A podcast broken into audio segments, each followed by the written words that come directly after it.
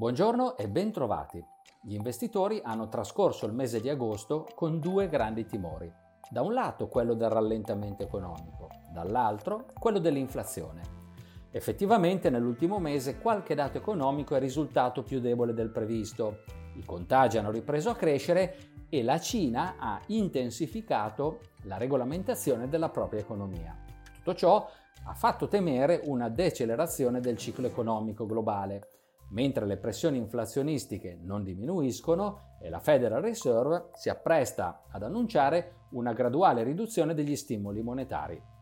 Pur spaventati, gli investitori hanno comunque realizzato che il quadro complessivo rimane favorevole e il mese di agosto, che mentre parliamo non è ancora concluso, sembra avviato ad una chiusura positiva.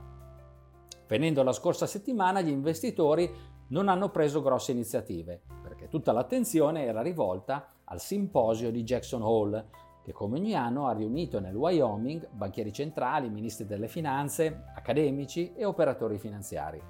Nella giornata di venerdì, il presidente della Federal Reserve, Jerome Powell, ha confermato le attese che la Banca Centrale Americana potrebbe iniziare alla fine di quest'anno la riduzione della liquidità che mensilmente immette nei mercati purché ci siano ulteriori progressi nell'occupazione.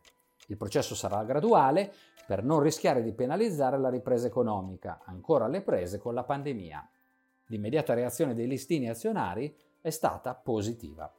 Per quanto riguarda i dati economici, la scorsa settimana sono stati pubblicati gli indici PMI preliminari di agosto nei principali paesi, che mostrano un'attività economica che cresce a ritmo sostenuto. Tuttavia, la crescita è in decelerazione per la ripresa dei contagi e per le difficoltà nella catena delle forniture.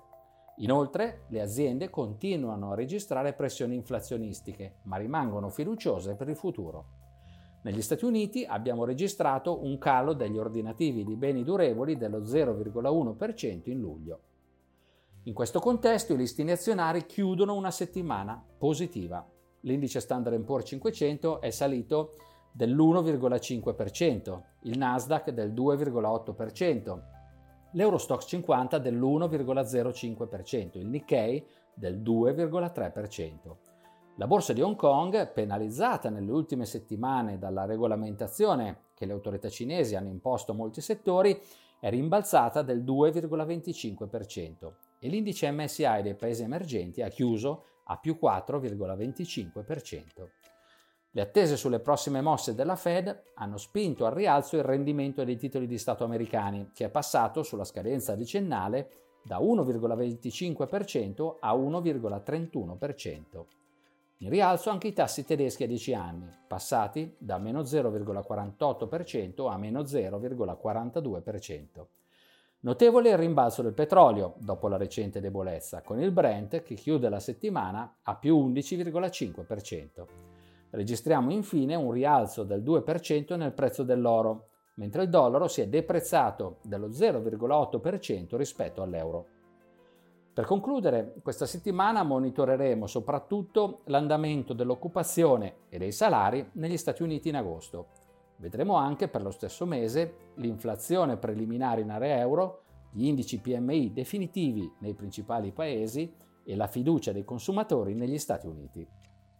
Nelle prossime settimane noi investitori dovremo continuare a valutare sia il rischio del rallentamento economico che quello dell'inflazione, ma sulla base dei dati oggi a disposizione è ragionevole pensare che entrambi continueranno a rimanere sotto controllo. Vi ringrazio per l'attenzione, vi saluto e vi do appuntamento alla prossima settimana.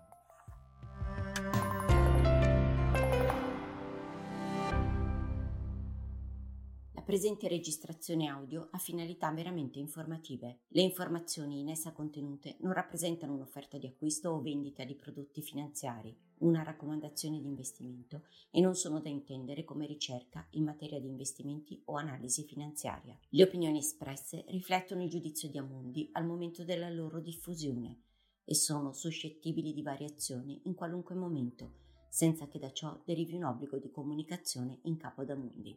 Non si garantisce l'idoneità a qualsiasi scopo di investimento delle informazioni fornite, le quali non devono essere utilizzate come unica base per assumere decisioni di investimento. Eventuali dati riferiti a performance passate non sono un indicatore attendibile di performance attuali o future. Investire comporta un sostanziale grado di rischio. L'investitore, prima di qualunque investimento, è tenuto a prendere attenta visione della documentazione relativa allo strumento finanziario oggetto dell'operazione, la cui sussistenza è disposta dalla normativa vigente. Le informazioni contenute nella presente registrazione audio non sono dirette alle US person così come definite nel US Regulation Act della Securities and Exchange Commission.